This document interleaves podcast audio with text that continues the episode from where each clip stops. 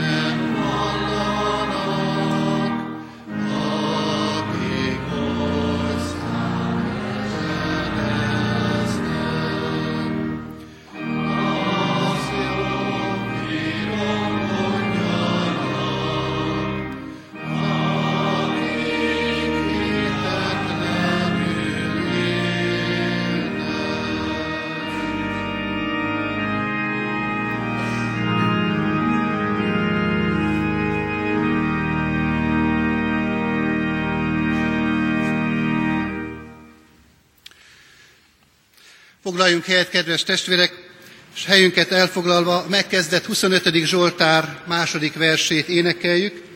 A második vers éneklésével készüljünk az ige hallgatására, az ige hirdetésre. A huszonötödik Zsoltár második verse így kezdődik: Utaid, Uram, mutasd meg!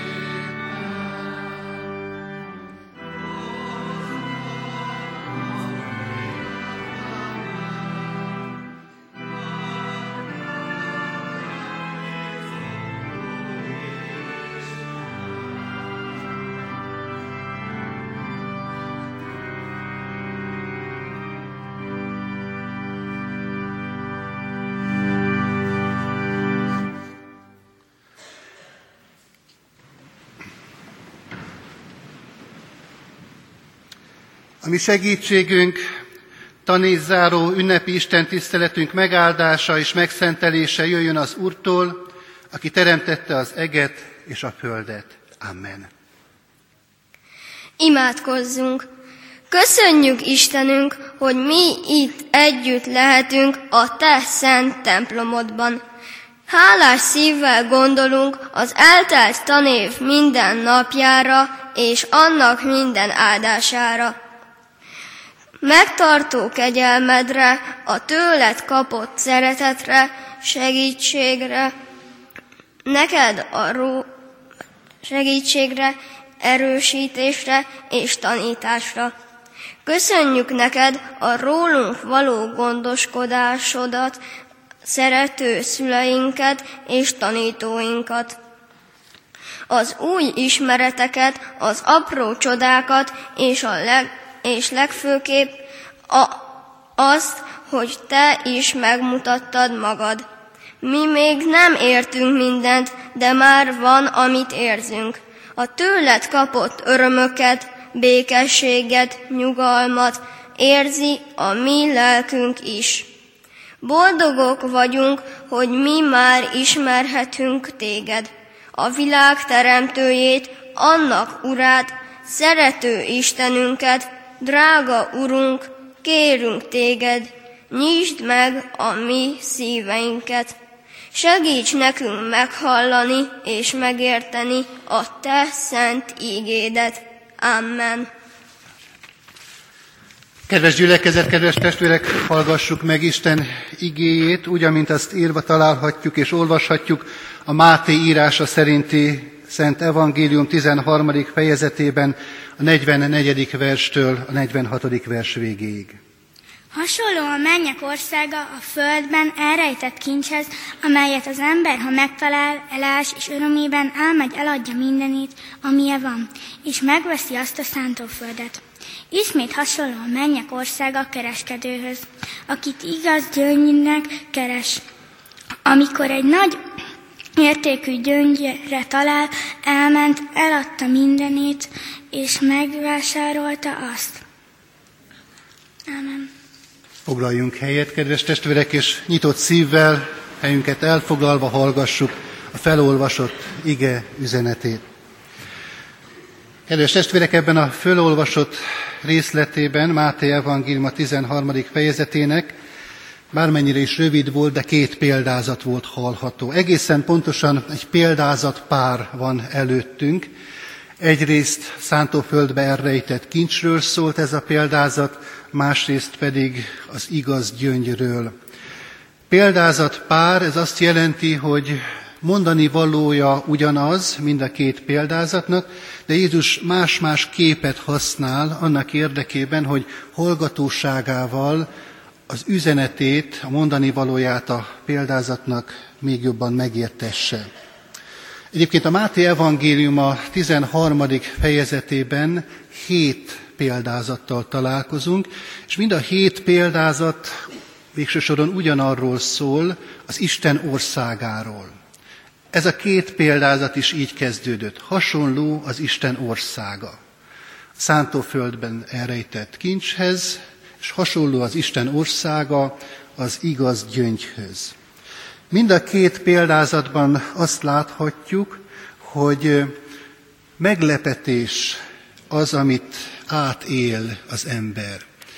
Egyrészt ott van az ember előtt az elrejtett kincs a szántóföldben, és amikor ráakad, akkor meglepődve, nagy örömmel tesz meg mindent annak érdekében, hogy az övé lehessen.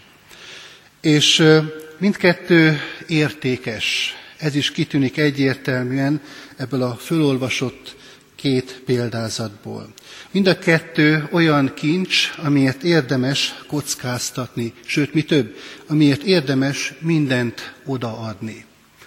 Itt, ezen a ponton érdemes ezt a példázatpárt megvizsgálnunk, és az üzenetét megértenünk, hogy magunkkal vihessük, és aztán formálhassa az a mi életünket.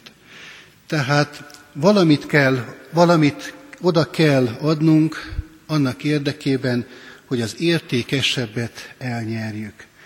Úgy is fogalmazhatnánk, hogy veszteséget kell elkönyvelni, hogy nyerességgel záruljon a tranzakció. Veszteség és nyeresség. Ez a két fogalompár az, ami e két példázat kapcsán előttünk van. Azt a címet is adhat, adhatnánk ennek a példázatpárnak, hogy nyereséges veszteségeink. Kedves testvérek, hogyha így ebben a megfogalmazásban közelítünk ehhez a két példázathoz, akkor már is a veszteségekre gondolunk talán elsősorban, ami pedig nem kellemes érzés számunkra. Hiszen a veszteség az mindig krízis helyzetet eredményez az ember életében. Sok mindent veszítettünk már el talán eddigi életünkben is. Vannak sajnos, akik az egészségüket, vannak, akik a bizalmukat egy barát iránt, vannak, akik az álmaikat veszítették el, és bizonyára olyanok is akadnak közöttünk, akik a munkájukat veszítették el. Sokféle vesztesség érheti az embert az élete során. A vesztesség nem egy jó érzés az életünkben, nem szeretjük.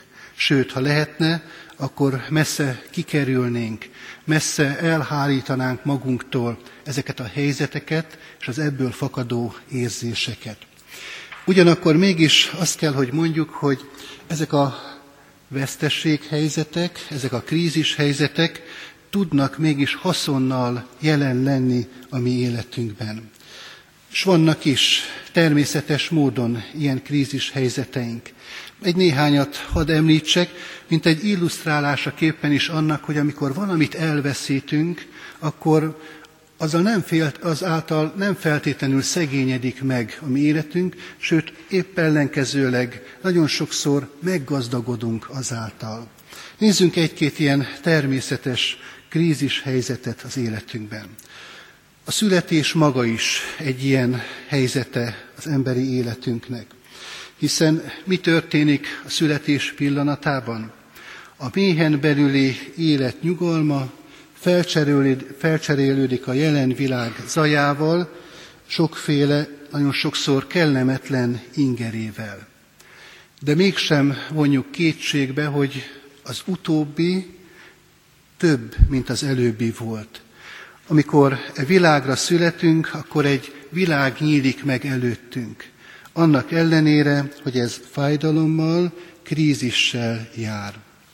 Vagy nézzünk tovább haladva az emberi élet során egy következő állomást. A fogváltás időszaka is a gyermekek életében hasonló helyzetet eredményez. Elveszítünk valamit, a tejfogakat, és aztán lesz helyette sokkal erősebb, maradandóbb csontfoga az embernek.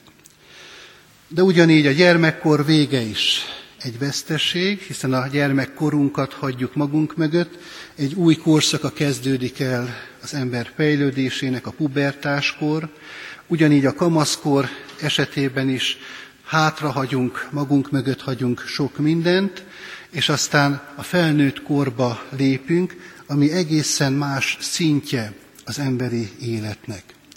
És aztán a felnőtt kor vége felé közeledve, amikor nyugdíjas lesz az ember, akkor is maga mögött hagy sok mindent, sok teendőt, sok munkát, de kitárul előtte egy másik világ, a nyugdíjas kor időszaka, amely sokszor nem könnyen elfogadható, különösen akkor nem, amikor valaki nagyon aktívan élte meg az előtte lévő időszakát az életének, de mégis sok lehetőséget és sok ajándékot kínál egy nyugdíjas kor. És hogyha az életünknek az utolsó mozzanatára, a földi életünknek az utolsó mozzanatára gondolunk, amikor befejeződik a földi életutunk, akkor is lezárul valami, mögöttünk hagyunk valamit és valakiket, nagy veszteség ez az ember életében, de keresztény hitünk szerint ez mégsem pusztán veszteség, hanem nagy nyereség is, hiszen az örök életnek a távlata nyílik ki előttünk. Kedves testvérek, ezek a példák is bizonyára jól illusztrálják mindannyiunk számára azt, hogy amikor veszteségekről beszélünk, akkor ezekkel együtt nyereség is adatik a mi életünkben. Egy tanév végéhez érkezve, mögöttünk, magunk mögött hagyunk valamit, sok minden szép, kellemes dolgot bizonyára, sok szép emlékét ennek a tanévnek. Persze nyilván előttünk áll a szabad nyári szünet, amire vágyakozunk is mindannyian, De mégis egy váltás ez az életünkben, és aztán majd jön a következő iskolai fokozatba lépés időszaka, a magasabb osztályba lépésnek a lehetősége. De nem csak emberi életünk kapcsán van ez így, hanem a mi megváltó Urunk, az Úr Jézus Krisztus életét szemlélve is azt láthatjuk, hogy ugyanez történt meg. Maga mögött hagyott valamit, annak érdekében, hogy valami nagyszerűt, valami szépet adjon nekünk.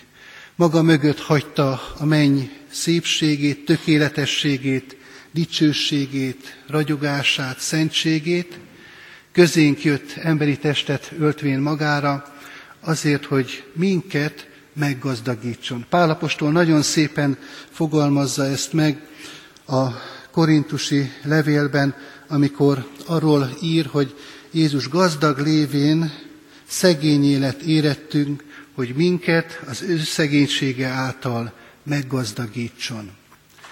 Jézus Krisztus, amikor értünk vállalta ezt az utat, ezt az óriási változást, akkor ezt tartotta szem előtt.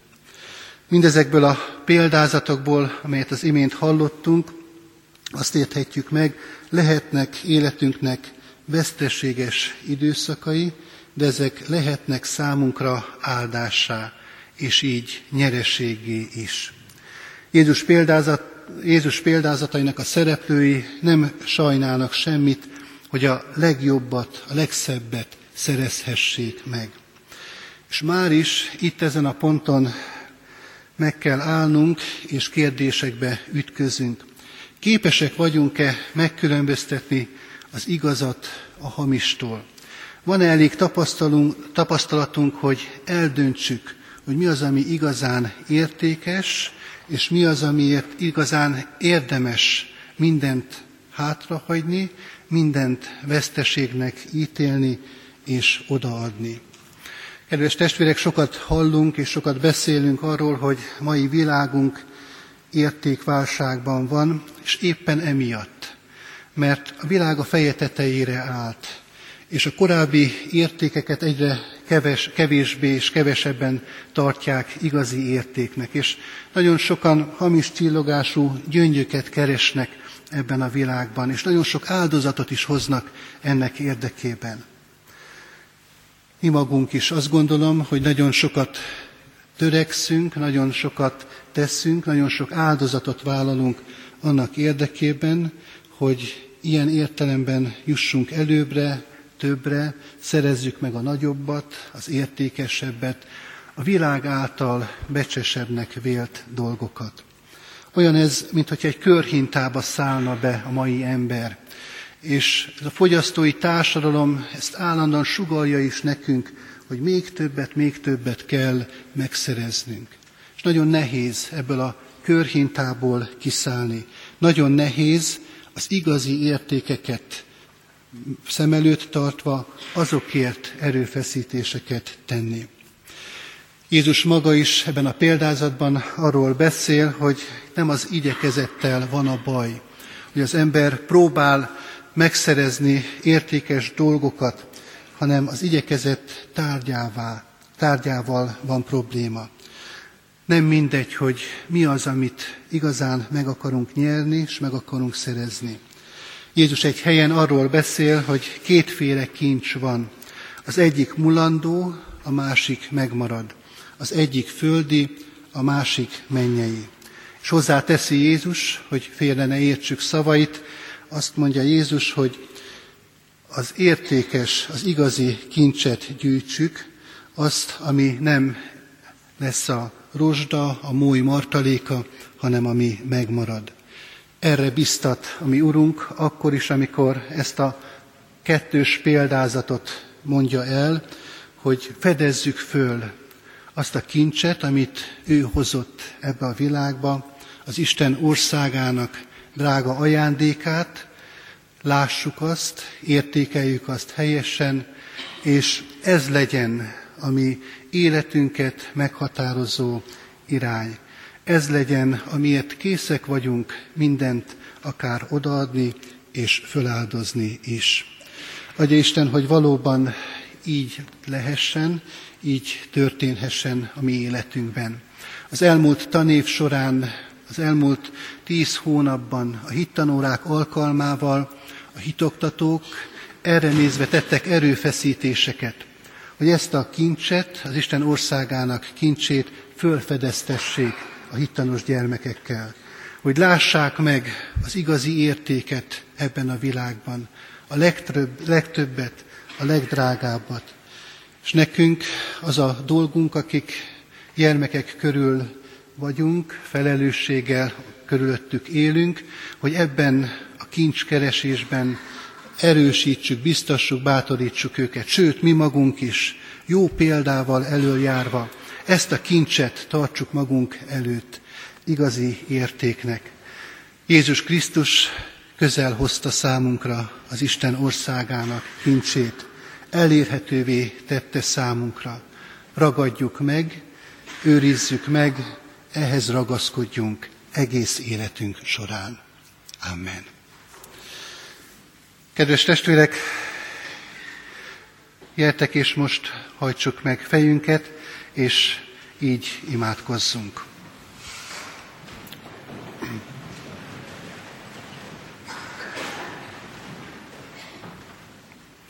Urunk Istenünk, hálás a szívünk azért, mert Te a Te országodnak kincsével, jelenlétével az életünkben akarsz megajándékozni minket. Kérünk Téged, hogy ez a kincs valóban hadd lehessen a miénk, hadd ragadhassuk meg egészen. Köszönjük, hogy ezt közel hoztad mi hozzánk, elérhetővé tetted számunkra. Legyen kész és nyitott a mi szívünk és egész életünk arra, hogy ezt a kincset megragadjuk, és a kincset hordozva éljük az életünket. Amen. Foglaljunk helyet, kedves testvérek, és énekes könyvünkből a százkilencvenhatodik dicséretet keressük ki. A százkilencvenhatodik dicséretünknek az első három versét énekeljük el. A százkilencvenhatodik dicséret első verse így kezdődik: mondjatok dicséretet, keresztények, az Úristennek.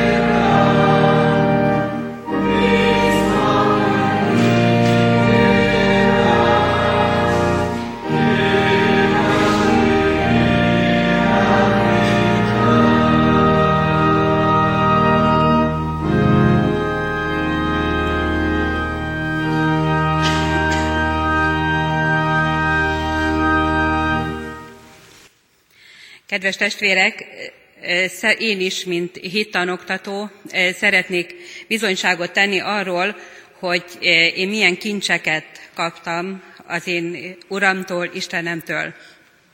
Nagyon sokszor szoktam elmondani, hogy engem leginkább az érdekel a Bibliából, ami nincs benne. Például itt ennek a kincsnek a konkrét megnevezése. Nem sokkal egyszerűbb, sokkal érthetőbb lenne, hogyha benne lenne, meg lenne úgy fogalmazva, hogy ez a kincs már pedig, mondjuk az örök élet, az üdvösség.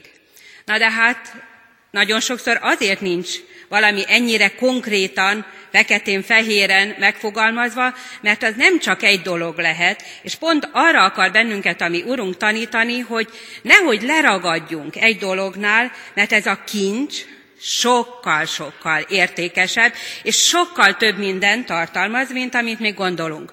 Úgyhogy hadd mondjak néhány dolgot az életemből. Egy nagyon-nagyon régi történettel kezdeném, mégpedig ezerkilencszáznyolcvanháromban, nagyon régen volt. Hadd mondjam, hogy a gyerekek egy kicsit viszonyítani tudják, hogy akkor még éppen, hogy csak ezer forintost nyomtattak. Tehát akkor még ötezer forintos nem is volt, nem beszélve a tízezresről, meg a húszezer forintosról. Találkoztam valakivel, és nem tudom, hogy hogy, de elég nyitott természet vagyok, úgyhogy nagyon hamar kiderült, hogy én nekem akkor a fizetésem háromezer forint volt. Kemény fizetés volt akkor az én számomra. Na de az a valaki, akivel találkoztam, meredt szemekkel rám néz, és azt mondja, hogy ez pénz. Belenyúlt a belső zsebébe, kivett egy köteg ezrest, és azt mondja, hogy ez igen, ez pénz. De a három ezer, amit maga kap, az nem pénz. Hát én mondtam neki, hogy én mégis boldog vagyok ezzel a három ezer forintos fizetésemmel, és elégedett vagyok vele. És szó-szót követett, ahogy szokták mondani. Lényeg az, hogy a végén, a beszélgetésünk végén kiderült, hogy valahogy, minthogyha megfordult volna az értékrend, ugyanis ez az illető, aki a belső zsebéből egy köteg ezres tudott már elővenni, és nekem megmutatni, azt mondta, hogy tudja mit? Én cserélnék magával. Meglepődtem, hogy miért. Azért, mert magának olyan békessége van, ami nekem soha sincs. Hát ez volt az első kincsbeli élményem. Aztán egyszer elveszítettem egy téli kabát árát. Nem mondom, hogy akkor mennyi volt. Az a lényeg, hogy egy téli kabátot szerettem volna venni, de hogy mi történt, nem tudom. Lényeg az, hogy elveszítettem az egész összeget. Teljesen összeomlottam, és nagyon-nagyon el voltam keseredve, hogy most mi lesz. Ráadásul valakitől kaptam, és megbízatás volt, hogy vegyem meg neki azt a téli kabátot. Szószoros értelmében zokogtam, sírtam, térdre estem. Na Istenem, most mi lesz? Ezt nekem meg kell venni. És hát a barátnőm látta rajtam, hogy én úgy össze vagyok omolva most, hogy nem ismert hozzám szólni, de azt tudtam, hogy ő kiment a szoba előterébe, a kollégiumi szoba előterébe, és ott imádkozott értem. És ez nekem akkora kincs volt, hogy tudtam, hogy valaki imádkozik értem, és én olyan erőt kaptam, hogy utána nem csak a veszteség volt bennem, hogy én most egy téli kabát árát elveszítettem, hanem bíztam abban, hogy Isten segíteni fog, és valóban ö, tudtam olyan plusz munkákat vállalni ö, a tanulás mellett, amivel ö, meg tudtam szerezni ezt az értéket is. Egy másik élmény alkalmával egy munkát bíztak rám, egy feladatot, és mondták, hogy mm, nagyon sok pénzt fogsz érte kapni. Hát úgy szívemben úgy már kezdtem számolgatni a nullákat, meg a, az előtte lévő számjegyeket, hogy vajon milyen lesz, és hogy mennyi, mert így mondták nekem, hogy hát ezért a munkáért te nagyon sok pénzt fogsz kapni. Hát hadd mondjam, hogy az én általam reméltnek nem érte el a harmadát sem. hát nem esett valami jól, amikor ugye így beharangozták, hogy milyen sokat fogok kapni, de hát ugye az ő számára, meg az én számomra egészen más volt az érték. Lényeg az, hogy nem örültem neki, de mégis bennem volt az a reménység, hogy valamilyen formában Isten mégis pótolni fogja. És valóban pótolta is. Ebben az esetben én a reménységet értem meg kincsnek, hogy kevesebb volt, és mégis volt kincsem. És még egy dolgot hadd említsek, négy gyerekünk van, és amikor a negyedik gyerekünket mertük vállalni, akkor azt mondták nekem, hogy figyelj, a gyerekeid éhen fognak halni. Ezt vedd tudomásul. Hát, hadd mondjam, hogy nem volt valami lelkesítő bátorítás a negyedik gyerek vállalásánál egy ilyen kijelentés, de hadd mondjam, hogy nem csak, hogy nem haltak éhen a gyerekeim, hanem már mind három gyerekem az érettségén is túl van, a negyedik éppen most az érettségére készül, és annyi mindenünk megvan, amit nem is reméltem volna, hogy megkapom. Mi volt abban a kincs számomra, amikor mertük vállalni a negyedik gyereket is? Az a bizalom, hogy én valakitől kész voltam elfogadni a negyedik gyereket is, és az a bizalom, hogy ez a valaki nem csak adta nekem a gyereket, hanem fog segíteni fel is nevelni. Kedves testvérek, én nem tudom, hogy most kinek milyen kincsre van szüksége, de én hiszem, hogy nekünk olyan Urunk van, aki soha nem elvenni akar, még akkor sem, hogyha valamilyen veszteségeink vannak az életben, hanem meg fogja mutatni, hogy ő drága kincseket tartogat mindannyiunk számára. Kívánok sok-sok ilyen élményt minden kedves testvérünknek. Köszönöm. Hát én most egy kicsit a Isten tiszteleti renden kívül szintén az életemből egy példát szeretnék hozni. Ica nénit most sokat említette, hogy a harminc-negyven évvel ezelőtti életében mennyi minden volt, amit ő elveszített, és velem is egy hasonló szituáció történt, igaz, hogy nem harminc évvel ezelőtt, hanem ezen a héten, három nappal ezelőtt, amikor én viszont a pénztárcámat veszítettem el. És hát nem kicsi összeg volt benne, nem háromezer forint, de azért nem is egy téli kabátnak az ára, de rögtön végigfutott a fejemben, hogy mennyi mindent elveszítettem most ezzel, mennyi mindent nem tudok megvásárolni, lehet, hogy ez egy két tanknyi benzin ára volt, és hát bizony nagyon összefacsarodott a szívem, hogy most mégis hálát tudjak ezért adni, ragaszkodjak ehhez az összeghez foggal, körömmel, vagy pedig el tudjak tőle végleg búcsúzni. És az Úristen megmutatta, hogy mi is a kincs, mi a fontos, az a pénzösszeg, ami eltűnt, elveszett, vagy pedig az, amit ő helyette tud adni, vagy kárpótolni tud. Én most mégis ö, arról tehetek itt bizonyságot a testvérek előtt, hogy ez a pénzösszeg csodálatos módon megkerült. És a pénztárcám is előkerült azokon a helyeken, ahol a nagy rohanásban elhagytam éppen aznap, de az is ö, számomra nagyon fontos volt, és tanulság ebből az esetből, hogy az Isten imádságot meghallgató Isten. Ugyanis amikor én ezt a férjemnek rögtön telefonon lejelentettem, akkor ő elkezdett imádkozni, hogy az Úristen végezze el azt, amit ő akar, hiszen ő minden esetből, minden helyzetből a legjobbat tudja előhozni, a legjobbat tudja kialakítani, és ebben az esetben az Úristen akarata az volt, hogy meglegyen ez a pénz, hiszen tudta, hogy mire van szükségünk. És én nagyon köszönöm azt, hogy amikor a hittanórákon is, akár óvodában, akár iskolában imádkozunk, akkor nem csak a négy fal között hangzik el az az imádság, hanem igenis tovább jut. Igenis ott van az Isten trónjánál, ott van a Szentlélek közvetíti, és az Isten mindig tudja és látja, hogy éppen annak a kisgyereknek, azoknak a családoknak mire van szüksége.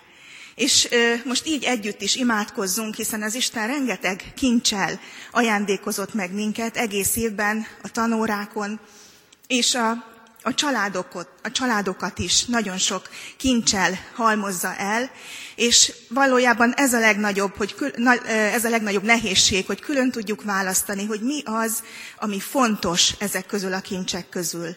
Mi az, ami maradandó, mi az, amit tovább tudunk vinni, és mi az, ami tényleg elenyészik, vagy a divat, vagy egyéb más martaléka lesz, és mi az, ami ö, tovább kerül a mi életünkbe.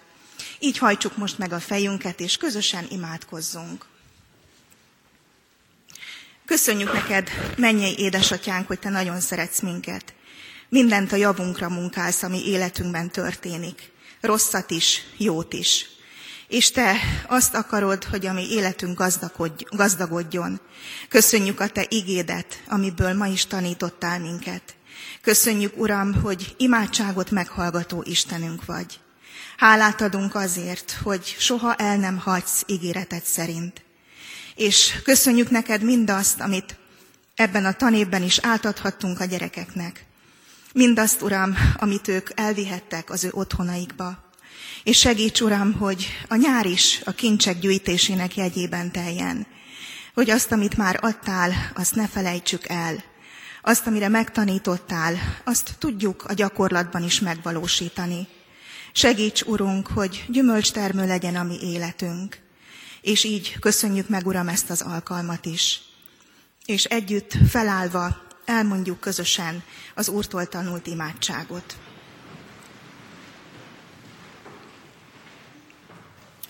Mi, Atyánk, aki a mennyekben vagy, szenteltessék meg a te neved.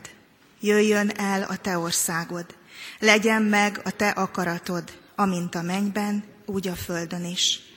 A mi mindennapi kenyerünket add meg nékünk ma, és bocsásd meg a mi vétkeinket, miképpen mi is megbocsátunk az ellenünk vétkezőknek.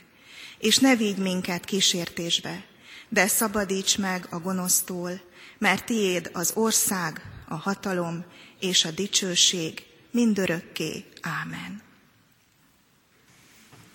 Kedves gyülekezet, kedves testvérek! Isten iránti hálával a szívünkben az elmúlt tanévre gondolva, és az egész eddigi életünket is magunk előtt látva, énekeljük a megkezdett százkilencvenhatodik dicséret, két utolsó versét, a hatodik és hetedik verseket. Ezzel az énekkel hálát adunk a mi Urunknak, és az áldás vétele előtt lezárjuk istentiszteleti alkalmunkat. A hatodik vers így kezdődik: hála légyen te néked, hogy megjelentéd te magadat.